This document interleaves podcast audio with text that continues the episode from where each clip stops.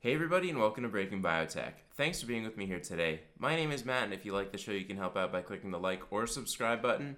And I've got a great show for everybody today. We're going to be talking about a handful of smaller stories that came out with some biotech companies, and then I have a short idea for everybody, but it's a measured short. We're going to be talking about a company called Vaxxinity that is trying to use their vaccine platform to treat different neurologic conditions. So that'll be our main story today, but we will start out by talking about Biogen, Achieve Life Sciences, as well as SIO gene therapies. But before we get into all of that, I hope everybody's doing well. I know the XBI has been in a very rough spot. I think on Fridays we saw uh, new 52 week intraday lows, which has been tough for everybody, including my portfolio. So no joke, it is definitely tough out there. But I'm still hanging in there with a handful of positions, most of them down, of course, but it, uh, it is what it is. And before we get into our main story, I do want to make a little announcement.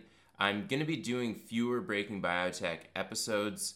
So, for that reason, I'm going to be stopping all Patreon donations moving forward. I want to thank everybody for their support. It really does mean a lot, and it's been able to help me quite a bit to produce these episodes and keep them going at a regular pace. But priorities have changed in my life, and for that reason, Breaking Biotech is going to have to take a back seat. I'm still going to do the show and have on guests once in a while, but it's going to be less regular than it has been before. So, with that, let's get to our main story today, which is a company called SIO Gene Therapies. This company, if anybody's been following it for the last couple years, has been a total disaster the recent announcement that we heard is that they announced termination of licensing agreements for GM1 and GM2 gene therapies with the University of Massachusetts. And this comes on the heels of them recently terminating their Parkinson's disease program, which was the original reason why I took a position in the company. When they announced the PD program termination, the CEO also resigned. So, just one domino after another continues to fall here and it looks like management doesn't see any potential for them to move forward in any of these programs. And the Parkinson's disease, it did seem like a long shot for them to be able to develop it completely. But the GM1 and GM2, it seems like they had some early data that was encouraging. So I am surprised that they decided to just discontinue and terminate the license. So, where they are now is that the company is engaged with SVB Securities to advise it on a range of strategic alternatives to maximize shareholder value. And at this point, they're really looking at reverse merger opportunities, is my assumption. And what this is, is basically SIO Gene Therapies would act as a shell company to allow a private corporation to become public without having to go through all the normal hurdles that an IPO takes, which are quite significant. So since SIOX is a publicly listed company, they do have a pretty substantial cash balance right now in terms of what a shell company would would need. So some private company could see this as an opportunity to proceed with a reverse merger and then be listed on a publicly traded exchange. So there's potential there for stockholder value to be maximized from where it is right now, but this has largely been a total write off for me. I think my uh, average is around $4 per share with 250 shares. So part of me wants to go Hail Mary mode and just buy like 1,500 shares or so at this price and see what happens with this reverse merger. And maybe I'll be able to come out even. It would be a long shot, but at this point, the company just is absolutely incapable of developing anything clinically. And so they're looking at some kind of reverse merger. So that's where we are right now. The company does have around $64 million of cash as of March of 2022, and they're reducing headcount and terminating licenses, so the burn rate will be reduced substantially. But they're trading now at $21 million market cap. So around a third of their cash position. And the reason for that is investors don't really see a lot of hope right now in them being able to use this cash in a productive way in even some kind of reverse merger. So there is some potential upside here, but it is a long shot as it is. And like I said, I consider this a total write off for my portfolio, but that's that's where we are. So that's SIO gene therapies. Not a lot of good news. This episode might not be the most positive because obviously most of our stocks are down quite a bit, but we'll get through it. The second company I want to talk about is Biogen and they have also had a slew of bad news come out. I think really since FDA approval of Aduhelm, when I took my position, it's been negative news after negative news. And this update is going to share nothing different.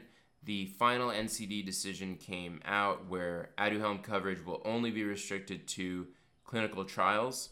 So basically, it's dead. Um, people aren't going to be able to afford the price tag of Aduhelm. And I wonder if Biogen had priced it more reasonably, given that the magnitude of effect probably isn't really there, that maybe it would have been worth it for them to continue to sell it. But really, the infrastructure that's needed to maintain Aduhelm, because they need infusion sites and all these other things involved to keep the operation going, it's not going to be worth it for them. And so they're winding back all of this operationalization that they've been focusing on for the last year in hopes of being able to deliver this and get if they had received some kind of positive NCD determination. But that is not the case. So no Aduhelm coverage outside of clinical trials. More bad news though. They withdrew their MAA for Aduhelm after learning about a negative opinion from the EMA's CHMP. So this would have been approval for Europe for Aduhelm in patients that have Alzheimer's disease, but that didn't work out for them either. They did, however, initiate a rolling submission of the NDA for Sage's zuranolone in the treatment of major depressive disorder. Now, the data here is kind of mixed. If you look back, it seems like the placebo had a pretty large effect too, and then after that, they were pretty stable. So it's unclear exactly whether or not they're going to be able to get approval here but there's some hope, obviously. The company decided to go with a rolling NDA submission here, so they've initiated the first part of it, and then they're going to continue to file the remaining components in the second half of this year. So we'll have to see. I think this is very much a 50 50 on whether or not it's going to be approved. Who knows how the FDA is going to interpret some of the data that they submit, and then they might have to just resubmit after then. So, very much unknown with zuranolone, but it is a potential revenue generator for Biogen if it's approved. So, after all of this has come out, the company announced that the CEO, Michel Vounatsos, is going to be departing the company. So, it seems like the board of directors has had enough with Michel, and the whole Aduhelm saga has not delivered for shareholders at all. So, they're going to look for a new CEO, which I thought would have bumped the stock more to be honest with you, given that the Aduhelm fiasco turned into such a disaster. But that's not been the case. The company has fallen to new 52 week lows at 193 per share, giving them a market cap of $28 billion. So, still seeing new lows in line with a lot of other companies that are in the space right now. So, we'll see who they find for a new CEO. Uh, Michel's going to continue to serve during the transition, but you know what's he really going to accomplish here? Probably not much and it'll just be a waiting game to see who they get for the job. The company reiterated guidance though in their Q1 earnings report, looking at 9.7 to 10 billion dollars, which is very disappointing compared to what they were doing a couple years ago, but that is largely due to the decreases in their MS franchise revenue. We do have a couple of R&D catalysts that are coming up which I am hopeful for and why I'm thinking about potentially adding a little bit given that all of this negative news has come down, I mean, the total downside for Aduhelm, I think, is now priced in. But it's tough to know whether or not we're going to get good data here. So, lecanemab, which was BAN 2401, is going to have a phase 3 data readout in the fall of 2022. And I did a video on BAN 2401 or lecanemab like two years ago talking about why I didn't think it was going to be a good molecule and that they didn't really have positive data in I think it was a phase 2 trial.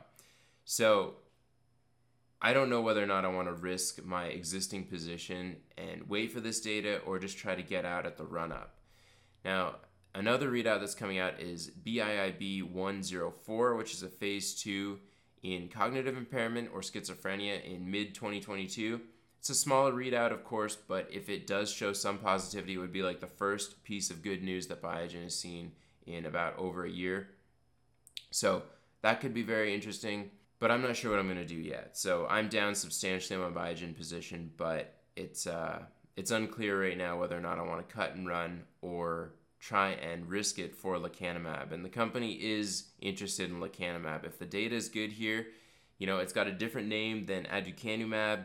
It targets kind of different parts of A beta, so potentially it could shift the focus from how negative Aduhelm was into, you know, how much better this newer version lecanemab could be. So we'll see how it goes. Right now, I'm just going to hold and wait and see.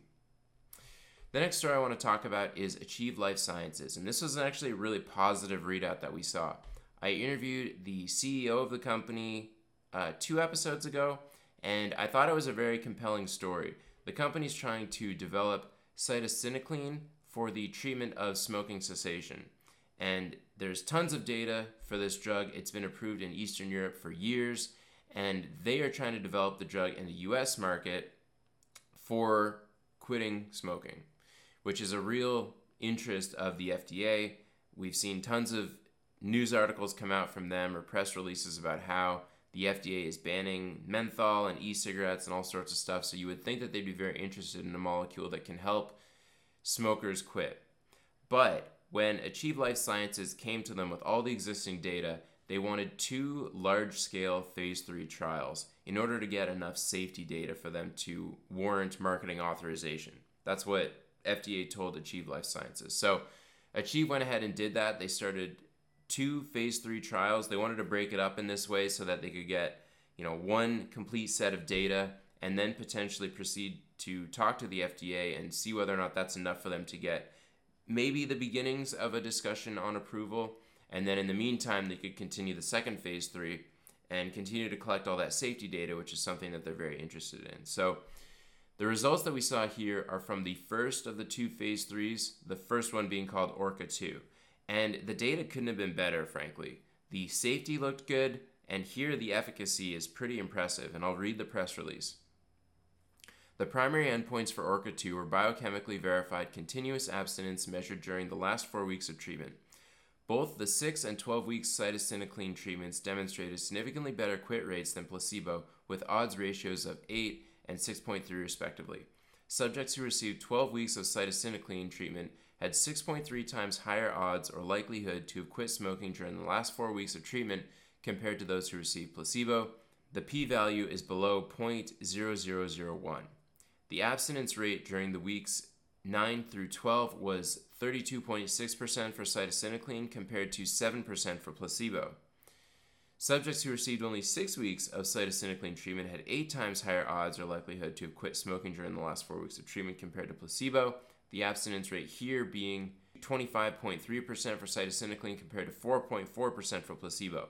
So, pretty big magnitude of effect here. I think the company is very excited about this data set, including the safety that came along with it. And what did the stock do? It popped a little bit and then dropped like 10%. But really, I thought that that drop was insignificant, and I decided to continue to hold my position because they really do have some value here that I think a larger pharma will see some interest, and I think the FDA is going to look quite positively on. The company also received approval from Silicon Valley Bank to access the remaining capital available under its $25 million debt facility put in place in December of 2021. I think this is interesting too because they're trying to tap into debt financing rather than equity financing. So we're not seeing any dilution of the stock here, which I really appreciate.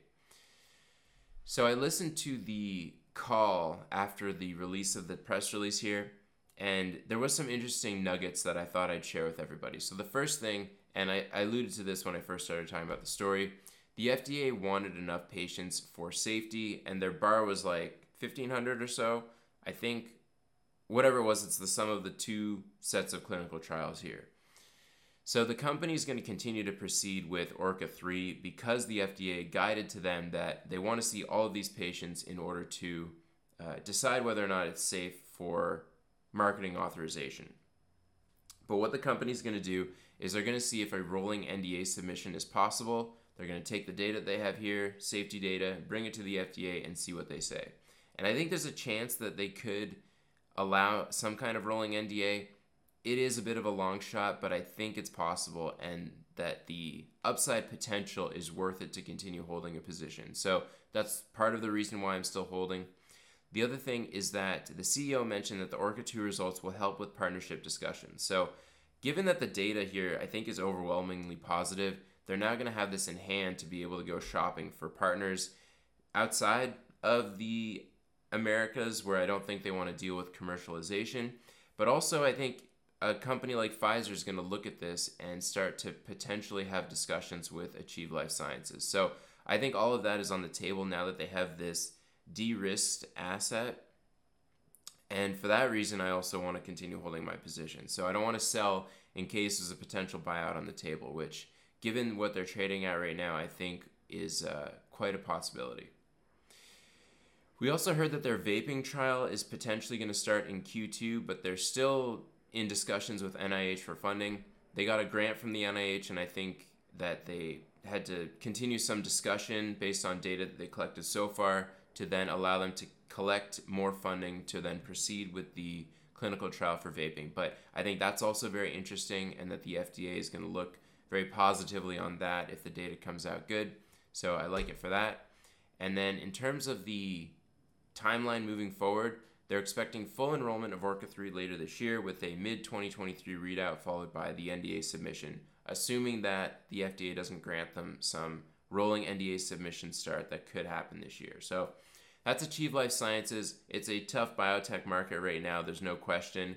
But I think here I did make the right call because the downside was relatively limited and the upside potential is quite high. So I'm going to continue holding here and see what the rest of this year has to offer. Before we get into our feature story today, I want to thank our sponsor, and this is a new sponsor for the show. They are called Work in Biotech. So, for any of you out there who want to take advantage of the labor market, which is crazy right now if you're looking for a job, every company is hiring right now.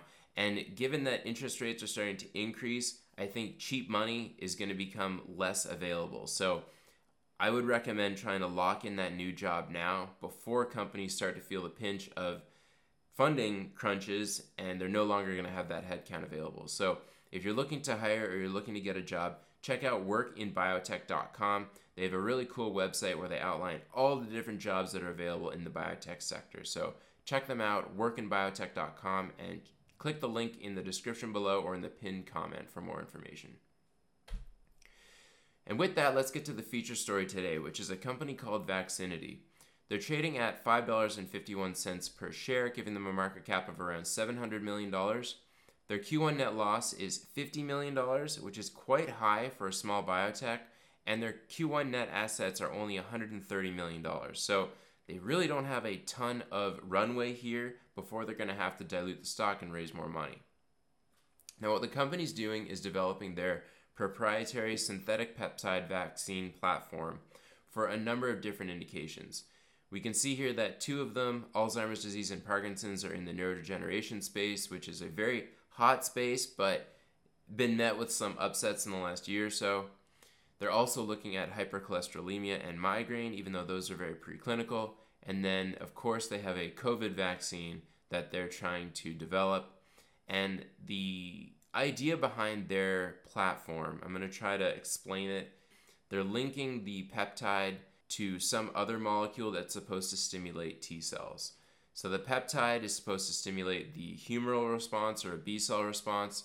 And then another molecule that they're going to tether to that is supposed to induce a kind of T cell response that would allow for longevity in the antibody titers that you see with this vaccine there's some evidence to suggest that it's better, but I'm going to go through some slides here that show why I don't know if it's really the case.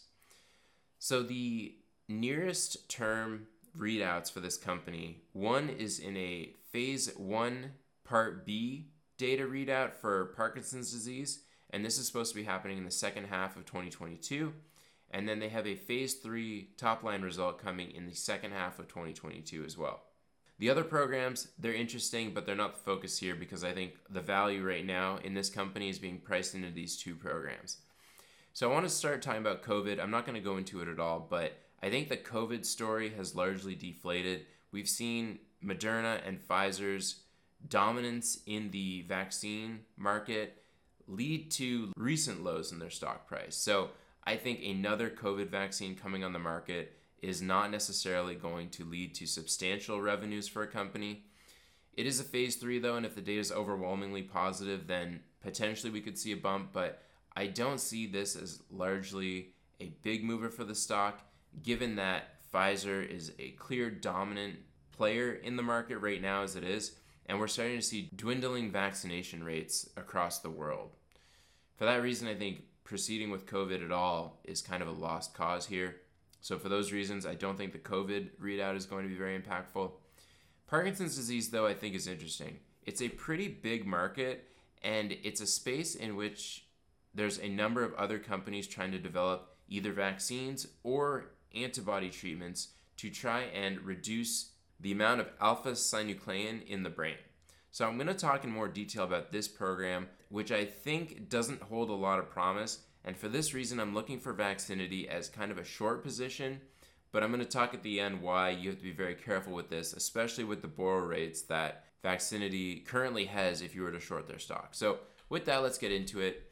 And if we're going to talk about targeting alpha synuclein, the protein itself has a role in synaptic trafficking of neurotransmitters. So, if you remember the cartoons from high school on what a neuron looks like, there's a number of different proteins that are involved in shuttling neurotransmitters out of the neuron into the presynaptic area, I think they call it, and alpha synuclein happens to be one of those. Now, what has been determined is that when it's mutated, it can often form aggregates, and these aggregates can, are often associated with Parkinson's disease. So people work this back to say that potentially alpha synuclein is a driver of Parkinson's disease, and that if you can reduce the amount of oligomers or fibrils of alpha synuclein, you can potentially change the course of Parkinson's disease. And if this sounds familiar, it's because it's a similar story to A beta in Alzheimer's disease, where you accumulate these oligomers and fibrils of A beta, and they often see these in Alzheimer's disease patients. So the logic goes that if you can reduce the amount of A beta in the brain, potentially you can improve Alzheimer's disease. So the similar thing is going on with alpha synuclein here and therefore a number of different companies are developing these vaccines or monoclonal antibodies to try and reduce the alpha synuclein burden. So I say here that they're a popular target, but they've largely been met with failure, and that happens to be the case right now. There's two programs that I want to focus on moving forward, but a lot of companies have other programs going on too.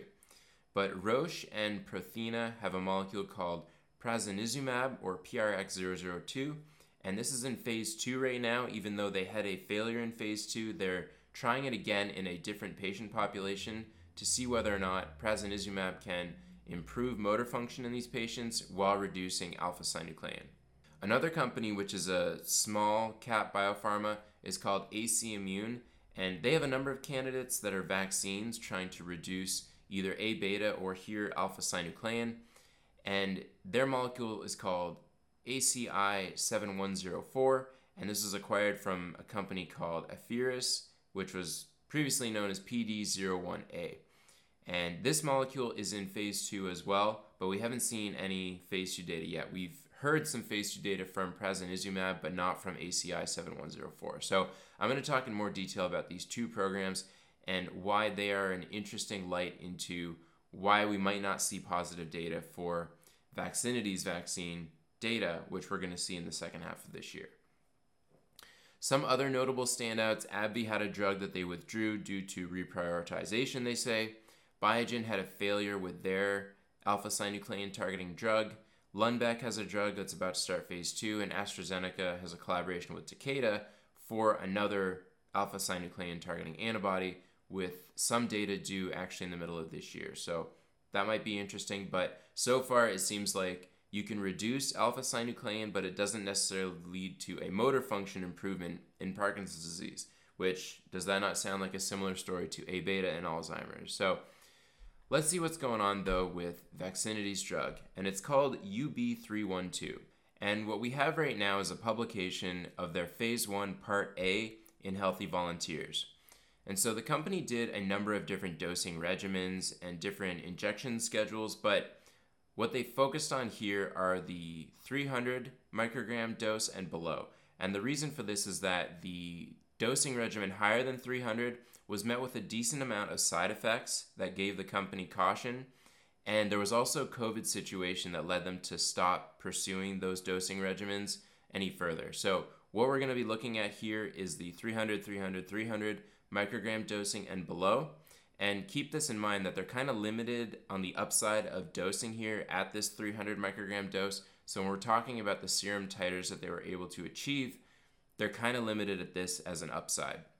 But so what they're showing us here are both the serum titers over time and then the CSF titers because we know that the alpha synuclein that needs to be removed is in the brain. So it's important for us to see that the antibodies are getting into the CSF to some degree.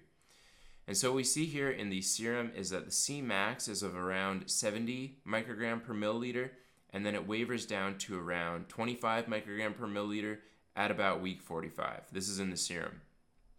In the CSF, though, it goes to around, what do you say, 120 nanogram per milliliter in the high dose, and then each dose below that is, is quite a bit lower. So we're getting some induction of antibodies that are supposedly reactive to alpha synuclein. And this is what we're trying to achieve here when we're giving in vaccine is we want to achieve targeting of this alpha synuclein, preferably the oligomers and greater, so that those molecules are targeted and that the monomeric version of alpha synuclein can continue to function as a trafficker of neurotransmitters in the brain.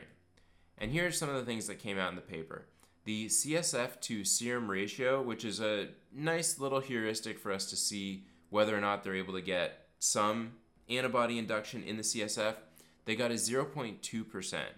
And if we compare this to some of the other trials, prasinezumab, which we're going to talk about, had a 0.3 CSF to serum ratio, so pretty close to that.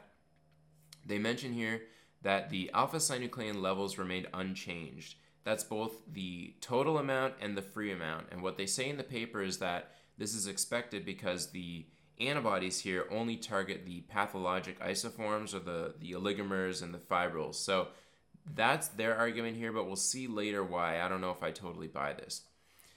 I mentioned before, cohorts above the 300 microgram dose were stopped because of safety. They say that here the antibodies preferentially bind to oligomeric alpha synuclein, and they have one figure to show that. The company says that they would expect to dose quarterly or twice per year to maintain a high enough titer of antibodies in order to continue to remove the oligomeric alpha synuclein in the brain. And reminder, the company's argument here is that monoclonal antibody infusions are very cumbersome and they're too repetitive. So, in say the prasinezumab trial, patients have to go to an infusion center once a month in order to get these antibodies. So here what they're arguing is that they can get a subcutaneous injection maybe quarterly instead of monthly in order to maintain a similar amount of efficacy. That's the goal for Vaxxinity here. And then the last thing that came up that I thought was interesting is the paper says that the titers in this trial are in line with regular antibody dosing regimens, and then they cite a concentration of 10 to 20 micrograms per mil. And this stuck out to me because when I looked at the prasinezumab trial, I noticed that their antibody concentrations were much higher than 10 to 20 micrograms per mil. So let's talk about that for a second.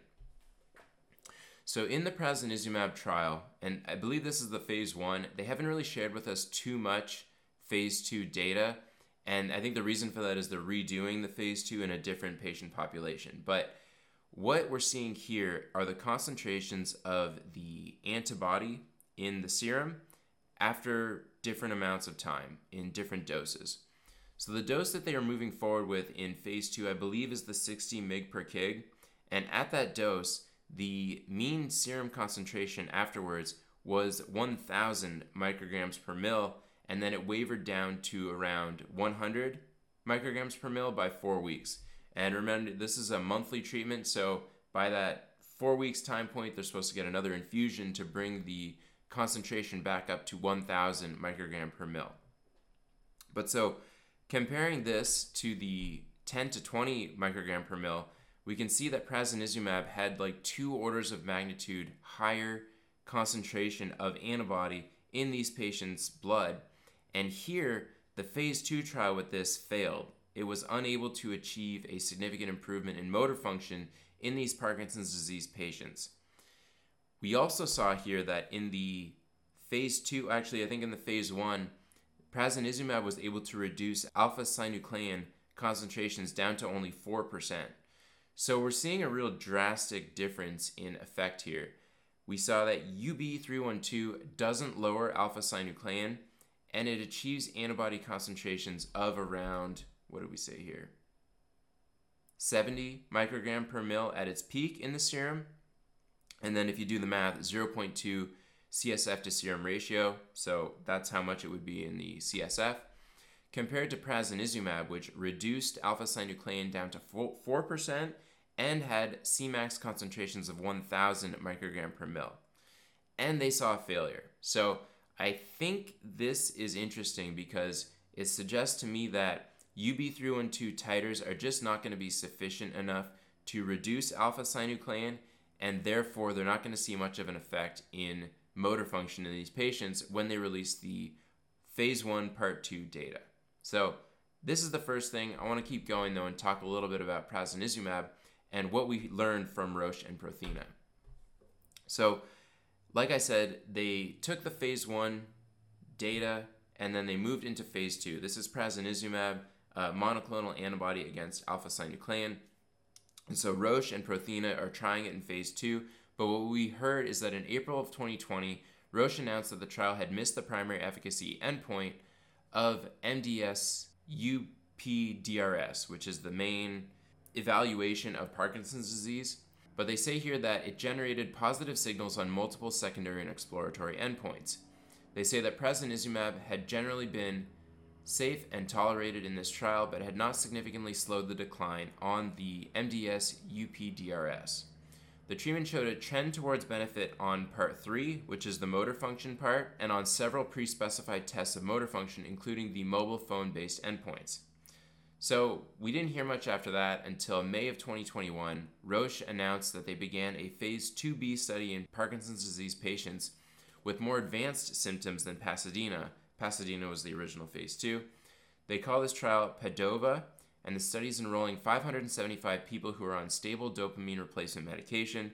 They will receive monthly prasinezumab or placebo for 18 months. The primary endpoint is meaningful progression on MDS UPDRS Part 3, defined as a decline of more than 5 points. So, this was prasinezumab results that happened last year or 2 years ago now, and then a year ago they started the phase 2b study with the more severe symptom patients. So I think this is super interesting and I'm very curious to know how the results are going to come out here. But I think it stands to reason that if prasinezumab can achieve such significantly high concentrations of their antibody and still don't get an improvement in motor function, it stands to reason that UB312 is very unlikely to also achieve any impact on motor function in these patients. So, this is part of my rationale and why I think Vaxxinity is going to be a good short. Now, let's move on to another company's drug, which is AC Immune's ACI 7104. And so, this company is also trying a vaccine approach to induce antibodies that target alpha synuclein. And so, what we see here are the geometric mean titers after Parkinson's disease patients were given a number of different dosing regimens of ACI 7104. And so we see here in substudy 1, it was just a single dose, and we get an induction in antibodies, and then these go down. And then at around weeks, I think it's like 100 or so, they were given different booster regimens to try and induce a more significant titer of antibody. And they're hoping here that this will be enough to reduce the alpha synuclein burden in the brain and improve motor function. Now, the peptide that they used here is a peptide called PD01, and this is a peptide that is found in alpha synuclein. I think it's the C terminus. So, what the company's hoping to do is that the antibodies that are generated against PD01 will be close enough that it'll also target alpha synuclein that are in the oligomeric and greater form and this will then reduce the alpha synuclein burden in the brain. So they show the data here in geometric mean titer, which is a little bit difficult for us to see, you know, exactly how much antibody is induced in the blood, but they did give us some more information in the study itself. So I want to read here from the paper from their phase one. And they say here that PD01 specific antibody concentrations in serum derived from 12 week from SPR analysis substudy 1 ranged from 0.5 microgram per milliliter to 18 microgram per milliliter, reaching a mean serum concentration of 5.4 microgram per mil. So this is very much in line with what we saw in the Vaxxinity trial UB312. Well, what they say here is that after booster application, the antibody concentrations reached between 1 microgram per mil and 114 microgram per mil, with a mean antibody concentration of around 20 microgram per mil. So here they're getting a huge range in antibody induction after patients received a booster. Now, maybe this is enough to cause alpha synuclein decreases, but we still see here that it's on the low end of concentration compared to the prasinezumab trial that showed no effect. AC Immune goes on to say that their CSF to serum ratio was about 0.3, which is in line with prasinezumab and UB312. But then they also say here that the mean reduction of CSF oligomeric alpha synuclein was 51% in patients immunized with a 75 microgram dose. So this is interesting because AC Immune talks specifically about the oligomeric form of alpha synuclein. In the UB312 trial, they talk about total and free alpha synuclein. They don't specifically mention oligomeric alpha synuclein. And it would have been nice if they had measured it. And part of me wonders if they did measure it but just omitted the data, which researchers have been known to do in the past. What AC Immune did here is they focused on oligomeric alpha synuclein, which is what they're hoping their antibodies in the patient are going to respond to and decrease in the patient. And they're showing here a 51% decline, which is still a pittance compared to the effect that prasinezumab has, and prasinezumab failed in the motor readout here, but they're, they're at least showing quite an effect on CSF oligomeric alpha synuclein. Now, what AC Immune also did is they measured MDS UPDRS Part 3 scores in these patients as part of a secondary or exploratory endpoint here. And what they showed was that there was no difference in the 15 microgram group. The baseline here was 11.9, and then after the last visit of the vaccine treatment and enough time had passed, the scores came out at 12.5. And you can see the standard deviation here is quite high. In the last visit, here the standard deviation is like 14.8, which is even higher than the marks that were given uh, there. So there's a ton of variability because it was a smaller trial. And then you'll also notice here that in the baselines, 11.9 on the part 3 scores is actually quite low. So these are very much mild Parkinson's disease patients that they selected for this trial. Now, in the pooled 75 microgram group, the MDS UPDRS part 3 scores were 12.7 at baseline, and they actually went down to 8.6 on the last visit. Again, the standard deviation here is very high, so we have to take this with a grain of salt but it was about a 30% improvement in MDS UPDRS Part 3 here, which is very interesting. And I did a little bit of digging to see whether or not that was a meaningful decline. And what I found is that acute administration of levodopa improves MDS UPDRS Part 3 by around 25 to 30%. This has been known as a clinically relevant data point here. And so I think that if they could replicate this in a larger trial, it would be interesting. But given the standard deviation is so high, I don't think we can take this data with too much confidence, and that we should be very careful as we move into phase two with this program. And I think that the reasons that I cited before about the menial induction in antibodies just might not be enough to cause a significant enough decline in alpha synuclein and therefore not enough of an improvement in motor function in these patients in a large enough trial.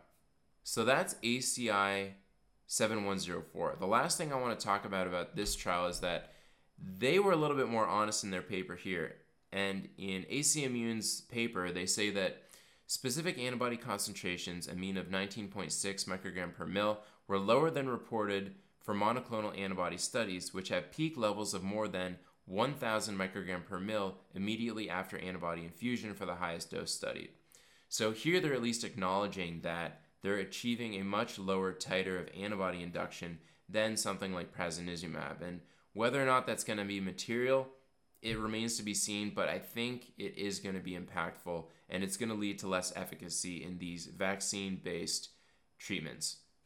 So we'll see what happens, but it's for those reasons why I think Vaxxinity coming up to their phase one part B readout is going to be negative and why I'm thinking about taking a short position. But I'll tell you why I'm hesitant about that, and this slide kind of shows it all. So I took this data from fintel.io, which I think is a pretty useful resource. They're not a sponsor on the show or anything, but they do have a lot of data that I think is useful, especially if you're going to short a company. So it shows here the short interest for VAX, 271,000 shares. Not as interesting here as the percent short of float, which is 0.7%. So quite low, I would say in general. As well, the days to cover is quite low at 0.12 and then they also show the off exchange short volume ratio. And so these are shares that are short, not on the normal exchange. This is probably in the OTC markets, which some companies are able to be traded, not on like the normal exchange. So this is at 56.01, which might be a little high, but the short shares available is only 25,000 and the borrow fee is 149%. And if you know how these borrow fees work, it's uh, annualized, so you would take 149%, multiply that by your total position in the company, and then divide that by however many trading days there are, and that's the daily amount you're going to be charged as you're holding this short position. So at 149%, the stock's trading at around five bucks. You know, you got to be mindful that if the move doesn't occur quick enough, you're going to incur significant borrow fees and that's going to eat into any potential profit you get. So the borrow fee rates being at 150% lead me to not want to take a short position here until there's enough shares available that the borrow fee is going to go down enough where I can kind of hold on to the position and manage it and not worry too much about those fees eating into my gains. So that's why I'm not super stoked about this. And if we look at another company here, Longeveron, which I talked about shorting, and I haven't done because if you see here, the borrow fees are also very high at around 100% right now, and they went up to around 200%, I think, in the last pump up in the stock. So for those reasons, I've been hesitant to short. We can see here also that the percent short of float is around 12%, which is a lot higher than Vaxxinity. So Longeveron might pose more of a short squeeze risk, even though there's more short shares available. So there's a lot of metrics to look at when you're shorting stock, but these things give me pause in taking a short position right now. But if it looks good, if the stock continues to move up, I might dabble and just do a small position and see how it goes from there. So that's Vaxxinity. Let me know what you think. I think it's an interesting story. It's an interesting way to try and treat Alzheimer's disease and Parkinson's, but I just don't know if it's better than the monoclonal infusions that are currently being tested in the clinic right now. So that's the show for you. For upcoming readouts, I've got four that are on the short term horizon for me. PDSB has a phase two readout, and I think they're presenting at ASCO or something to highlight that. Curis, I'm waiting for a resolution of the FDA clinical hold, which I think is going to come. Cyclerion has MELAS data coming in Q2 of this year, and schizophrenia data coming in Q3. And then Biogen has lecanemab data coming in Q3, maybe Q4, because whenever they say the fall, I think it's kind of a gray area and they do that on purpose. If we look at a portfolio overview, these are the positions that I'm in right now. It's all pretty much red. Like I mentioned with SIOX, I'm holding 250 shares here and I did the math and yeah, if I up this to around 2,000 shares, I get my cost basis down to around 70 cents and then maybe if something interesting happens with the reverse merger, I could come out even. I'm not sure if I want to dedicate any of the capital to that though, given that it's not been very positive.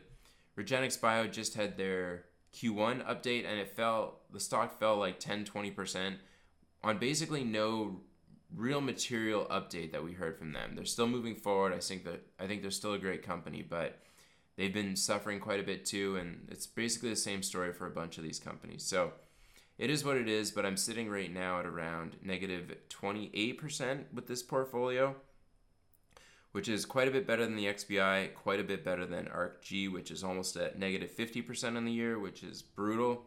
But really, the whole market is taking a downturn, and I think that the Fed's commitment to interest rate increases are going to be devastating for the small cap sector as well as the tech sector, which has a lot of high growth names. So it's going to be rough for the next little while until the market really does decline overall. And by that I mean like the SPX 500, which still right now is only at around negative 14% on the year.